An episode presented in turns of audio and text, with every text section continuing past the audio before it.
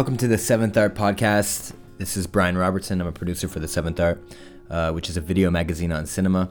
Uh, joining me is Christopher Heron. Hello.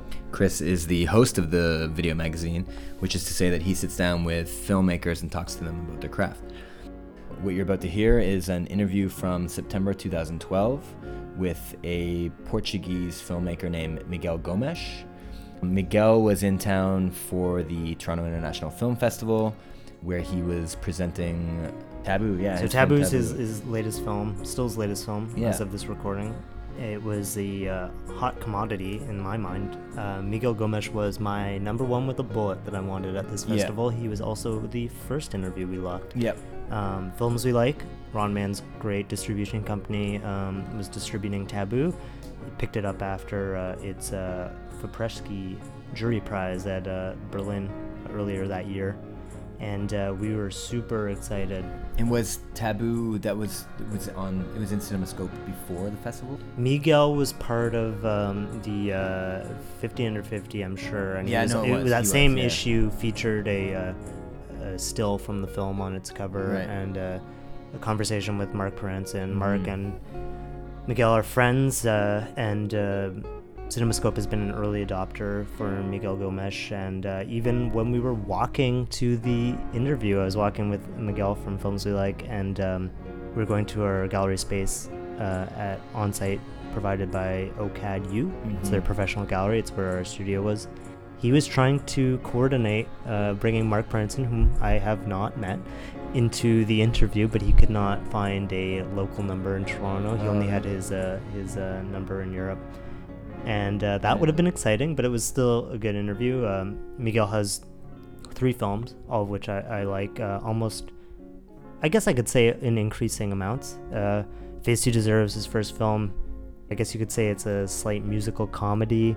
It's riffing on Snow White and the Seven Dwarves, very formal in a fun way Mm. about uh, growing up and kind of has a dream-like quality that's related to cinema. Mm-hmm.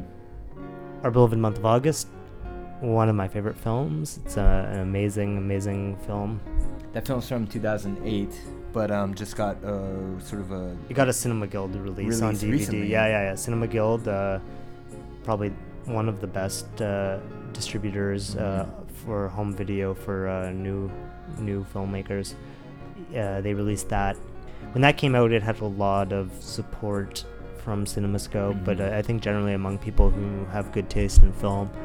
And it was interesting when Tabu came out because, like, it, it it's hard to follow up a film like uh, Our Beloved Month, and uh, Tabu somehow does that. It's Mhm. it's really an incredible film. I mean, it's a film that I think anyone would like. It, it's well, just explain, so. Explain what what it is. It's um. So Tabu's a, it's a film. It's about um, a, a kind of colonial backstory to Portugal. It's about uh, nostalgia, memory, um, filmic history.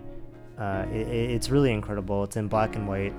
It's in two parts. One is uh, set in contemporary Lisbon. The other is uh, not a flashback. It's a story that's being told in the film from Africa, Mhm. um, specifically a uh, area that is, was colonized by Portugal. It's really, really incredible. It's a lot of fun. It's emotionally affecting. Yeah, it, it, deserves all the acclaim it's received. That's why Miguel was the top of my list. And I think this is a really fun interview. I mean, He's really Miguel's great. Um, he was the only one who demanded that we take a break halfway through the interview. to have a cigarette, Cigarette. Um, which we left in the interview. Yeah, I mean, uh, he came in and he was uh, just really friendly, and I'm not quite sure.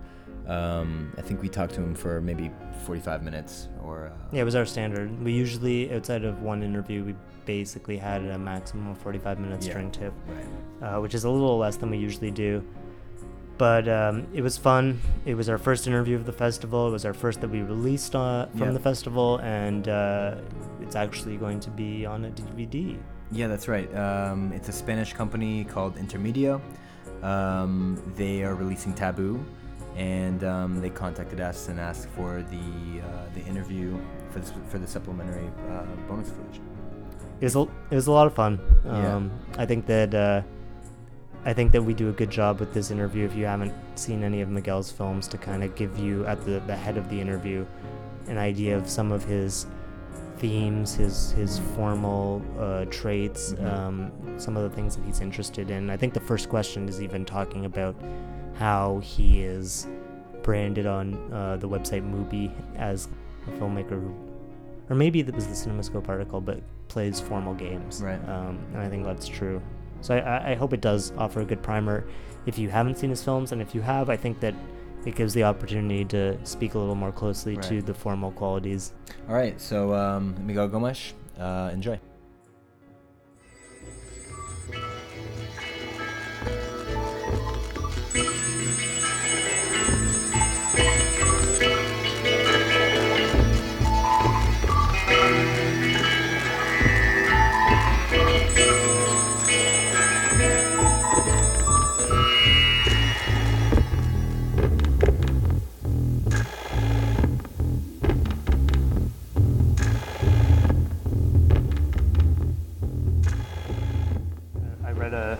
Page for you. You know how on the internet there are like pages, like everything's categorized, and the headline was uh, "Cinema is a game." I think. I wanted to talk broadly at the beginning about your films as games. Yeah, you know, this is the fault is uh, it's not my fault. It's the uh, this it's your uh, it's a Canadian guy, uh, Mark Peranson. He made this interview, and uh, in the context of this interview, I have said that I think that uh, uh, that cinema was a game. It's a game in the sense that uh, when you are making a film, for me, I don't believe uh, that cinema uh, should try to reproduce reality. So you have to make up some rules, like in games. And so uh, there is the film, there is the viewers. Uh, it's the viewers that does not mean the audience, you know, like, like an abstract thing. Everybody is different, and uh, the viewer, each one of the viewers has to respond to what is proposed by the film, with the rules of the film, with uh, their own interests and their own uh, sense of humor and uh, whatever they have, you know. And so it's a view, it's a game with the viewer. That's cinema. In The Face You Deserve, uh, there's a moment where one of the characters says, um, kind of goodbye, my friends, and, and all of the friends seem like they're governed by these kind of rules, though. So is there a point in the films where the rules no longer apply? Well, this uh, in the in the the rules of the game of the of this film, uh, our beloved month of August. Uh, in, in this film, there you have this character that disappears in the beginning, in the, like after 30 minutes of uh, being on the film, he disappears. He becomes sick, and the, his uh, sickness is uh, a sickness that normally children have called measles, I think. And uh, and so he has to, he, like he, he is off. He does not appear in the film.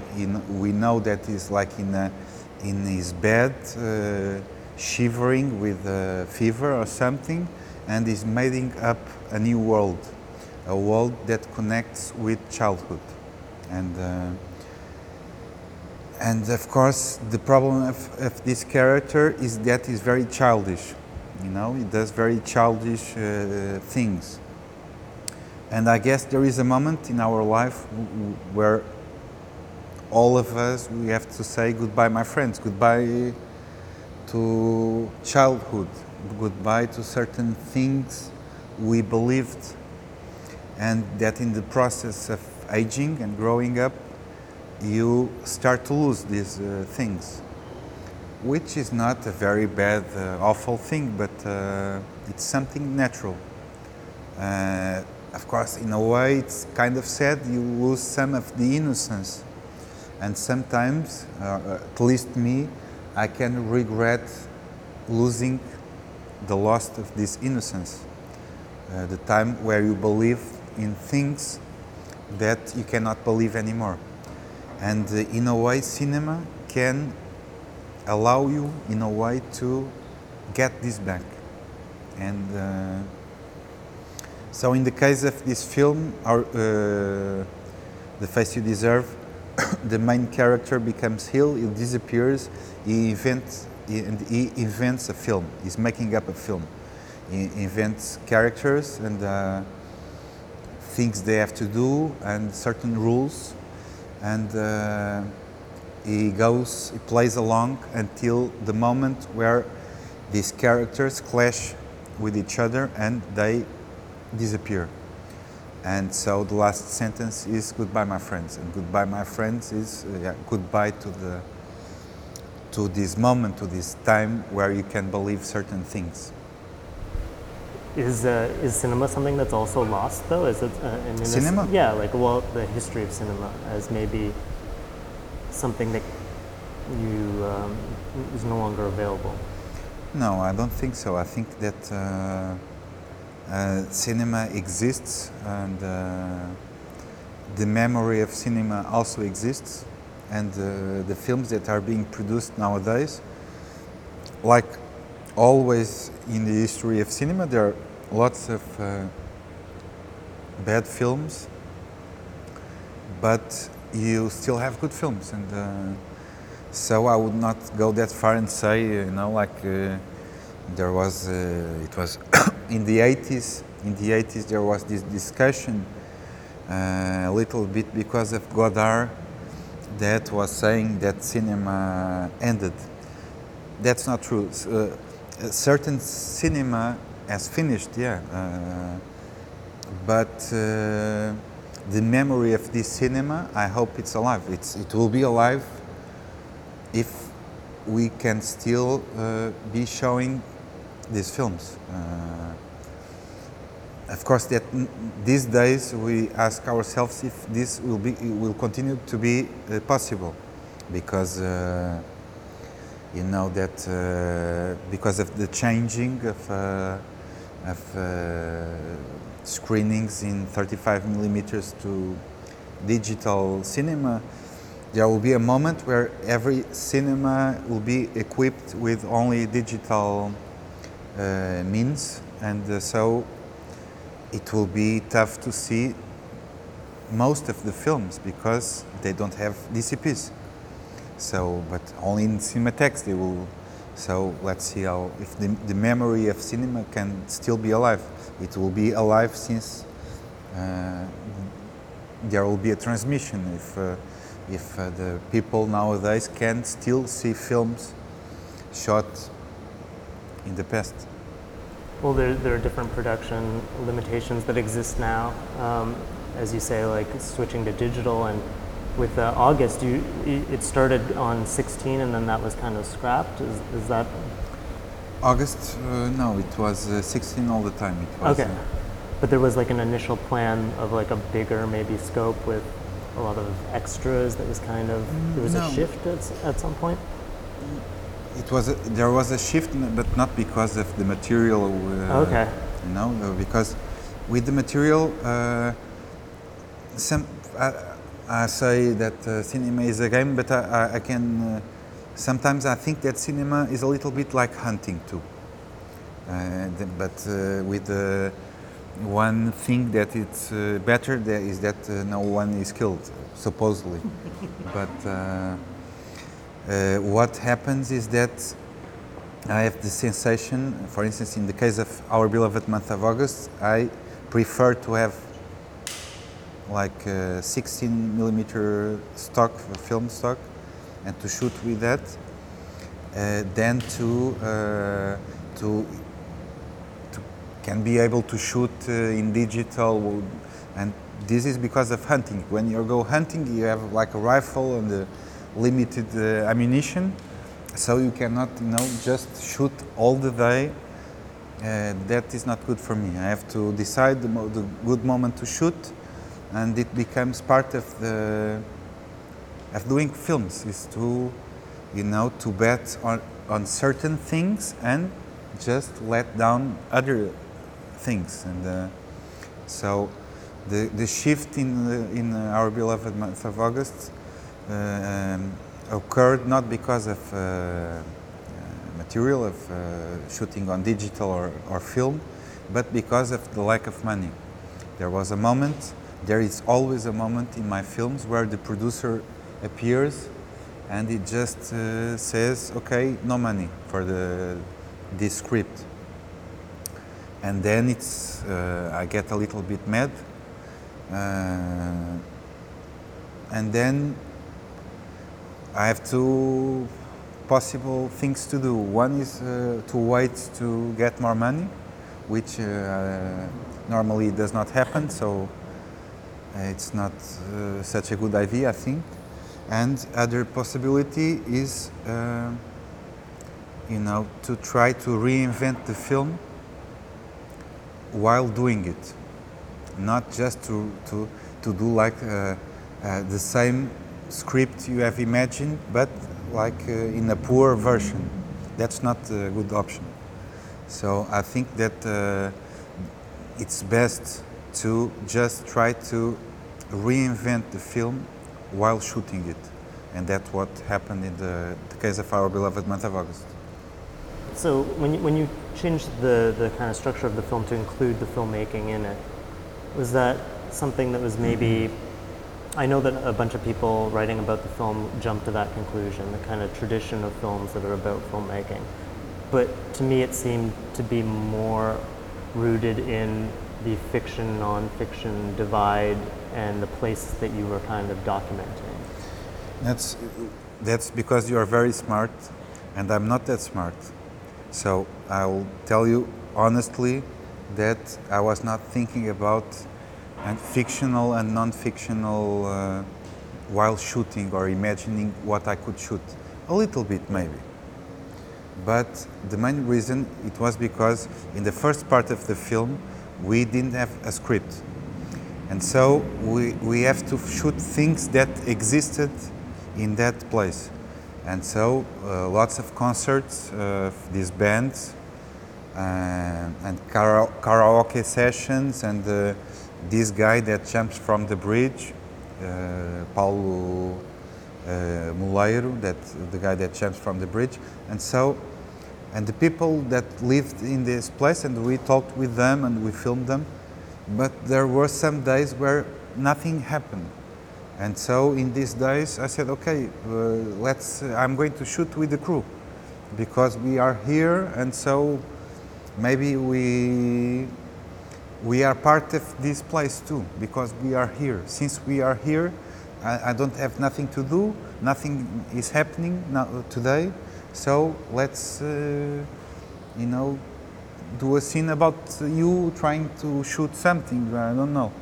Uh, I recall that the first uh, day I've made that for our beloved month of August, uh, I asked them to, to do this and uh, then uh, we were next to, to, like a little church with broken glasses windows and so it has a, a beautiful acoustic if you said whoa to the in that window it would be roar, and so I, we have decided uh, we, we, shot it uh, the, uh, putting the camera, doing things, and then I said, okay, let, now let's sing a mantra.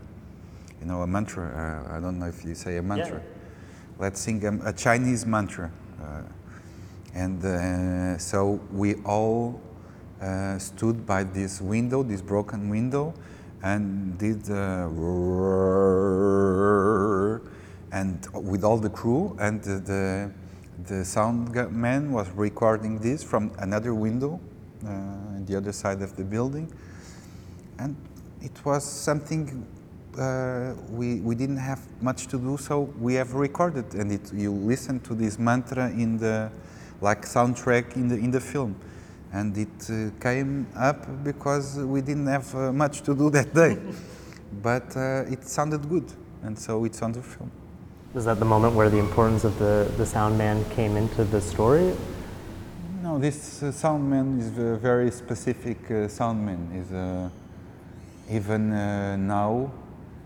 The other day, I was uh, I was uh, giving an interview, uh, with him, in, and he was saying to the, the guy, the, to the journalist, that uh, the, he was so good, he was so good that by the end of the film, he was explaining me, the director, what was my film. and I said, okay, Vasco, you're going a little bit too far, you know, because don't you remember we, we, uh, made up this scene, you know? You, you remember it was not a documentary, we were not really talking and there was like a camera by chance uh, shooting. And so it's always like this. This is Vasco Pimentel, the sound guy. He has a very mythical approach of himself and uh, filmmaking. And so I, I uh, take profit of this uh, because uh, um, I knew that uh, it would be interesting to confront him in a film uh, with the fact that he could record sounded sound that does not uh, that uh, was not there. It was the discussion in the end of the film is a guy me playing the director and him playing the soundman, and I'm accusing him of uh, recording things that are not there. And uh, he explains to me that these things are there because he wants to. So he is able, like a magician, to uh, record things that he likes to hear, which is a good definition of cinema. Cinema is uh, uh, for us to have on films not only reality, but also our desires. Like, for instance, doing a Chinese mantra in the, a mountain uh, with the crew of the film. There is no Chinese mantras in this region, but there is now because we made it up. So it started to exist, and that's cinema. Uh, and it was a good way to, I thought always of this scene as a way to finishing this film because I knew it would be a, a long film, it's two hours and 30. And to end the film with this guy saying, okay, I will not record phantom sounds. Uh, I'm going to stop with this. And so he said, okay, I'm stopping with it. And then the film stops too. The film finishes because maybe you need these phantoms in cinema for going on. So it's, it's, it looked like a way to, to to a good way to, to finish this film. Now, are those the phantoms of the place, or the phantoms you brought to it, or both? Because like the, the film is very rooted in its in its place. Uh, the, the titles that have the locations, the touring, the people. Yeah, but uh, it's a little bit because cinema. I think it's like an equation between our desires, and our desires is like it things we want to happen, you know? Uh, fictional characters and things we, we want to see in a film, and we just make them up. And then reality, that's the other side of the equation. It, it means things that exist, and that, I mean, a tree is a tree, uh, a house is a house, a girl is a girl, a gun is a gun, things like this. So you have to have the things that exist and at the same moment the things you want to exist in the context of making a film. And so they both come, come together. In, in the case of our beloved month of August, it, it's in the, uh, the countryside of Portugal, in small villages that most of the time of the year they have very few people living in, on it and people, very old people, because there are not many jobs uh, down there. And so most of the people left to, to work uh, in other countries, or at least to Lisbon and the, the I mean the, the cities in the, in the, by the sea coast. Uh, and, and in August, these people return to the villages. And so they kind of reinvent the place with all these uh, festivities, these uh, songs.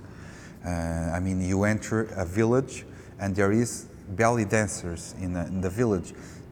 the, this village have never known belly dancers in every each uh, day of uh, the other days there is no belly dancers but because of the desire of uh, spectacle of fiction of uh, you know of uh, the need of uh, we have of these things then and cinema of course then you can enter this village and you can see belly dancers in a village in the in, in the middle of nowhere. And uh, so the film is dealing with this idea that that even in the context of a very specific uh, uh, culture and uh, land there is always a, desir a desire of something else. And in this month of August, it happens in, the, in, the, in these uh, villages. So, like the, what is telling Vasco that he, he can record things because he wants to, to see them, it's the same logical as these guys that have belly dancers, even if it's something that does not uh, uh, belongs to the, the cultural uh, environment we are in. So it's, it's the same. My favorite thing about the film is the structure, and what you were just describing there made me think of how, you know, going from town to town, there are so many different stories in that film that it could stick with, but it doesn't. And it only eventually settles on one kind of love story to focus on. I was wondering at what point you determined that structure. Oh, That's uh, okay. I'll tell you this story and then first we break. Okay. Uh, what happened is that in, as I said to you, there is always a day where the producer appears and said, says no money. And so when he said no money for the script you have, I, I guess I said fuck you. uh, and then I was a little bit depressed because everything was you know, in motion to film, make the film. And then I said to myself, like two or three days after, I said, why the hell should I wait if, you know, these uh, festivities will take place in three weeks? So I went to him again and I said, okay, just give me a camera and uh, I want uh, like the minimum of people to, wo to work in a crew to make uh, and I will film whatever I, I like, you know. And then uh, I will shoot during the festivities, so during the month of August, and uh, I don't know what I'm going to shoot, and then I will rewrite the script uh, accordingly to whatever I'm going to shoot uh, in the now. So I'll have to shoot, then I'll have to edit what I'm uh, a first uh, draft of first version of of what I've shot, and then next year we'll go there with another script, a script you can afford, and then, uh, but it will be a bigger film. And so this was the moment, I think the moment where we make up this structure of uh, like the first part being almost like a, a casting of people that will reappear playing characters in the second one, no? and uh, uh, looking to knowing some places you can fi find out also in the second part, but in another context, or seeing things, rituals that these people do during their festivities, and seeing them after in the second part in the, as part of the context of the of a fiction uh, film uh, it was, I don't remember the precise uh, moment, but it was something that I, I, I, think that occurred in the end of the first shooting and the editing of, uh, this first uh, version of the, of the first part. And now, break. okay? Just.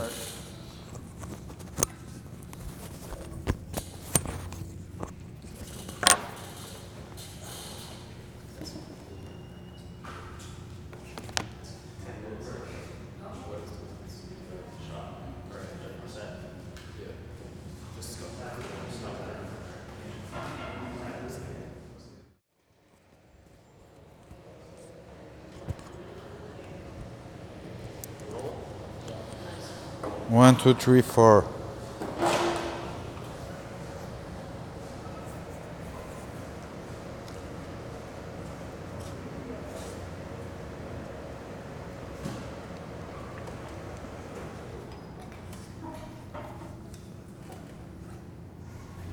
So the structure of Tabu is something everyone likes to talk about.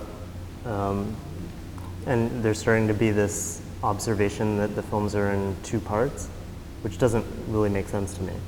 Because I don't, I'm not sure if I agree with that with August. Um, but I think that's a good place to start with Tabu. No, but you don't be. Uh, it's a fa- it's factual. Yeah. It's, uh, yeah, you have two parts in the the, the features. Uh, but uh, the first time uh, in the, the face you deserved, it was meant to be that way.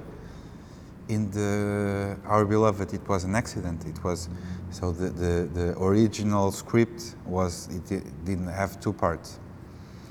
Um, and in this case, yeah, it was meant to be that way. Uh, there was a day when uh, my producer appeared and he said no money for the script. So again, I, I even if this time that's not on the film, but the African part of, of uh, the second part of Tabu, it's uh, we invented we within the crew we have made like a group of people. We came up with a group of people me uh, the assistant director uh, the editor uh, and the, the co-writer of the film. Uh, and we made uh, this group called the, the central committee and the central committee had the, the our job was daily in a daily basis during the shooting like came, uh, try to come up with a menu like in a chi- chinese restaurant you know where you have uh, numbers for each uh, dish to come up with this menu of uh, scenes. And then every day try to decide okay let's erase this uh, number 24 75 112 mm, they are no good. And uh, come up with new scenes uh, accordingly to whatever we were shooting. So we knew already the story uh, i mean in general terms that uh, of course there would be lovers to lovers and uh, that she would get pregnant from the husband and so the general story we knew but uh, uh, we just made up the scenes uh, during the shooting. And then we restructured the whole film by writing only the voiceover while editing the film in, in, the, in the end of the process. So there was the editor again and also my co-writer and we just uh, write and edit at the same time you know? Um, but anyway the film was supposed from the beginning to be to have two parts. And two parts that could uh, contrast uh, with each other could uh, be a little bit the opposite. In, in the first part you, you you have these uh, older wom- women between 60 and 80 and uh, they are lonely women. They talk a lot. They seem uh, aware that the world is not uh, in a good state uh, and uh, in the second part have young people uh, in love doing silly sexy things um, not talking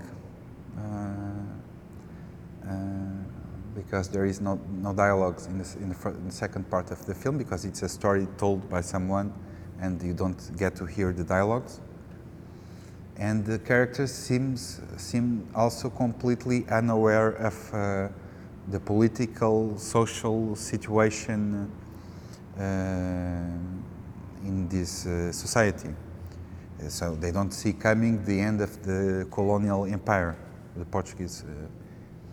And um, so we had this structure from the beginning.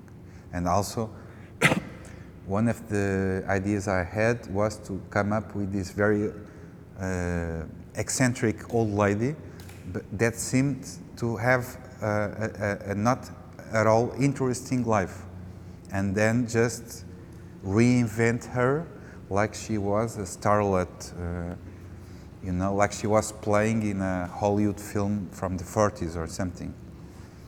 Uh, so the film was built like that from the beginning. Is it indebted in any way to kind of Hollywood, the classical model? I mean, from the older period even to like something like Out of Africa? Yeah, it's uh, well, and I never, uh, for instance, if in August film, it's this place where we have shot. It's a place where I've been since my childhood. I, I, I mean, I always lived in Lisbon, but this place uh, I have uh, a house, and so I spent pretty much of the vacations there. So I knew this place. I knew about, I mean, the the fire truck, the all the universe of this little part of the of this region. And Africa, it's something I, I I've never went to Africa before uh, shooting this film. So uh, what you see in this film is the, like this uh, imagery, a colonial imagery uh, we had about Africa, and also the imagery cinema made up uh, about Africa like this. So this is not the real Africa. This is kind of a mythological Africa, a view of uh, what cinema came up you know, and of course, mainly uh, American cinema uh, that uh, I know. I mean, from Tarzan films to yeah, these uh, films Mogambo, John Ford, and Howard Hawks films, uh, Hatari, and of course out of Africa. Why not? Uh, so, in this Africa comes from this uh, from a fictional world. So when when um, the the main character in the first part is watching the kind of Murnau-esque film at the beginning, and then we as an audience are watching that second half that is that kind of unreal reality and, and film reality. Is that a kind of identification, like she's in a sim- similar position as the, the viewer would be? Yeah, like, I, I, asked, for instance, the actress Teresa Madruga that plays uh, Pilar. Yeah who is always going to the cinema. And I asked her uh, in some uh, scenes, in most of the scenes, to be honest, uh, to to look a little bit astonished by everything, uh, everything. Like as he, when we are in a in a film and we are into it, we are liking the film, we are a little bit like, no, well, seeing the film. And she, she's the kind of character that is looking to the others, watching the world, um, like it was a film, like uh, because she does not consider herself like uh, she, I guess she considers the, uh, herself like a very normal people, a very no normal per person. So she's like a viewer. She's like uh, she's not acting on the film, and uh, you know, the actress that does Aurora, I asked the opposite. I remember that in, in some uh, situations I was asking her to do like, uh, I said to her, okay, a little bit more Vincent, Pri- Vincent Price. You know, when she was like talking about uh, things, uh, she's doing witchcraft and things like this. And I said, okay, don't be afraid, Laura, more Vincent Price. and she was having fun, but the, the logical of this character is like to, to perform, to act. And she's always, she's like a starlet, changing her clothes in every scene and trying to impress the others. And Pilar, yeah, it's like the viewer. And so she's watching a little bit uh, in a state of astonishment uh, looking to the acting of the other people. And her reactions to to the, the young Polish girl who's coming to Lisbon. I mean, that's a it's a component of the film that I'm not I'm not seeing as many people commenting on, but it's interesting to me because it it roots Lisbon as a a place that people go to and people live in before taking the film completely to Africa. Yeah, uh, uh, for me it was important to have uh, for Pilar that she could be abandoned from the beginning of the film. So she's like someone that uh, needs to be uh, to have like a family. She can be like a mother or a daughter, a mother of uh, a Polish Catholic woman that goes there for a, a Catholic meeting or something, and uh, be like the, the daughter of Aurora that does not pay any attention to her. So, so she's like in stress, trying to, to, to gain a place, to, to, to be responsible for something. And, uh, but she does not seem to go very far. And she, of course, she has this, also this uh, kind of uh, failed uh, romance with this uh, very bad painter that because she's a very nice uh, woman, very uh, altruistic uh, woman, but there are limits, you know. it is it's, so, it's such a pain in the ass that uh, there is not a possibility of, of uh, them to be really a couple. Um, but I wanted to have this kind of, in the first part of the film, this kind of uh, vague sensation of things that things are not going well, you know? Uh, that uh, these uh, characters are a little bit uh, uh, like prisoners of something, of maybe their lost age, their youth, the, they are missing that, that for sure and uh, Lisbon, which is uh, seen in cinema most of the times like a very shiny, uh, sh uh, beautiful city. Except for Pedro Costa's. Yeah, that, but yeah, Pedro Costa, yeah, he's doing uh, other neighborhoods in Portugal.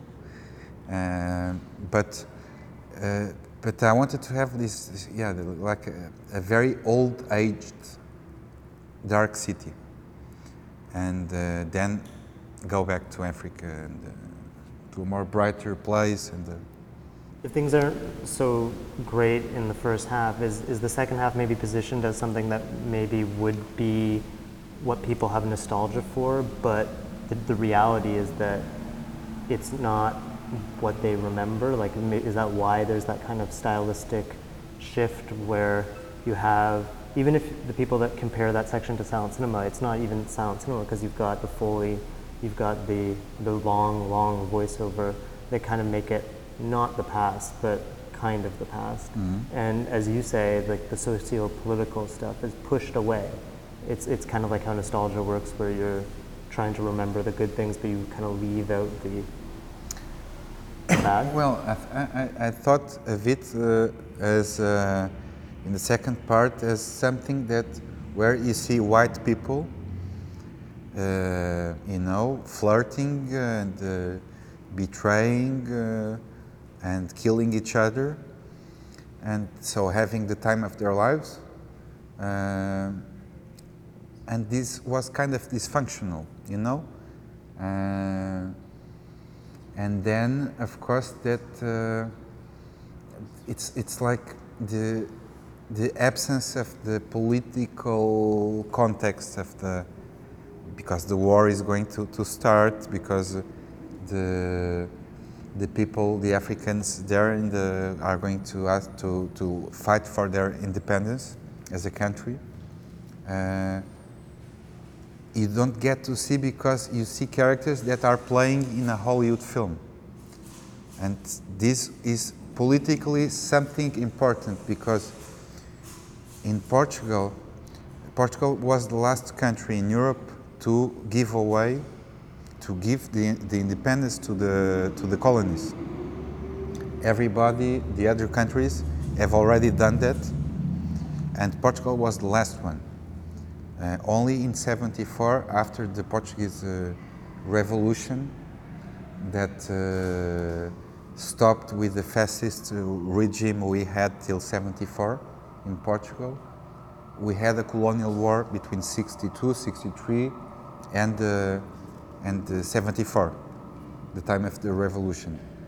And so uh, these guys playing like doing these uh, things you get to see in the second part, they are almost like playing a film completely unaware or unable or unwilling of looking uh, to the exterior. They are completely, you know, uh, in the context, uh, they are just looking to each other, not looking to the political and social situation at, uh, at that time. And so what I have in the film is like these guys living uh, out of Africa kind of film, but she's pregnant. And th this pregnancy, I think it's like, uh, uh, you know, a bomb, one of these bombs with uh, that has the time yeah. ticking. And uh, this was the same political situation that we were living in Portugal in that moment it was completely impossible to maintain this kind of regime, colonial regime, in the 60s and in the 70s.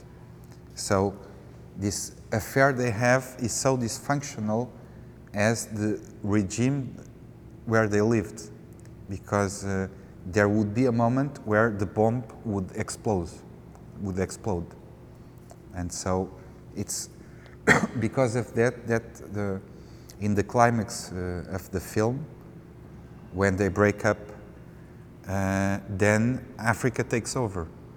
Then uh, suddenly there is this uh, speech in the radio of someone uh, saying that, uh, making a political statement, claiming that he, it was the independent, uh, the independentists that uh, killed a, a, guy that we see in the film. It's not killed by by by, by them, and uh, and almost claiming the independence. It comes at the same moment. So it's like the, the, this Hollywood film. It's going to end not in a good way. It's going to end, and then Africa takes over and they are all expelled from their paradise, what they think is the paradise. Is that why there's the POV shot of the, the murdered person? Yeah, I wanted to to go in the in that last section of the film into a more uh, absurd uh, situation. So have things are getting more and more uncontrolled. And at, at, this moment, you have like there is someone that is dead, and you have like this this uh, uh, point of, the point of view of the dead, uh, uh seeing Aurora that is starting to have uh, how do you call it? Uh, the baby is starting to being born. This is kind of absurd, melodramatic things you have in, on cinema and it will end and so you have this kind of uh, shot with the, because the guy is lying like this so you have the camera also like this. And then you have the last shot which is the Africans looking at them and now the camera now it's it's again on their normal in its normal place. And so it's like uh, yeah it's the Africans they are looking these crazy white people doing stuff, uh, bizarre stuff, killing each other, and, and uh, yeah, it's it's the beginning of uh, Africa taking over. Well, it also implies that there are, there are local stories. Like if this is a story that's being told from one Portuguese person to another, or a group of people, at that point you're aware that there are some there are different stories that are native to to Africa that we're, we do not have access to as viewers especially with some of the dance and, and the song that happens. Especially even juxtaposed against the, the music in the second half, where music kind of takes over. Yeah, that's true. It's uh, it's uh, the last after after this the, when they break up you have this tracking shot of uh, of uh, of the car where Aurora is is going and he, you see Ventura being lost and you have these kids running after the car and uh, yeah from that moment on there are no more white people on the film and uh, no more Italian pop songs or Phil Spector songs. You don't. Uh, it's finished. You have uh, a, a African uh, music, and you have uh, this declaration of uh, almost a, a, declaration of war, and then the epilogue uh, being told by by by Ventura. But you just see the Africans and the crocodile. And the crocodile, this is one thing I definitely wanted to talk about because at the start, the crocodile is described in the kind of Murnau film as being eternal along with the ghost of the, the explorer Eaton. And I was wondering if like the crocodile functions in that way, kind of like a marker of eternity or, or time or... Yeah, maybe, maybe. But uh, I found out only later that, uh, I mean, it looked always like uh, like uh, something that is connected with like a, uh, uh, a frustrated love or a tragedy, a love that finishes in a wrong way, in a tragic way. But then I understood that uh, maybe it had a connection, yeah, with uh, with time and memory, with with uh, he witnesses the, all maybe they witnessed uh, all these uh, people getting in love and falling up, uh, apart and uh, and all the empires that uh, were built and then also they finished so it's like the memory it's like cinema no it's uh, it's it looks very prehistorical the crocodile so it must remember things that people are, have already forgotten. So, but I was not thinking about that when I was shooting the film. I was only uh, thinking that I like crocodiles. Thank you, Miguel. Thank you.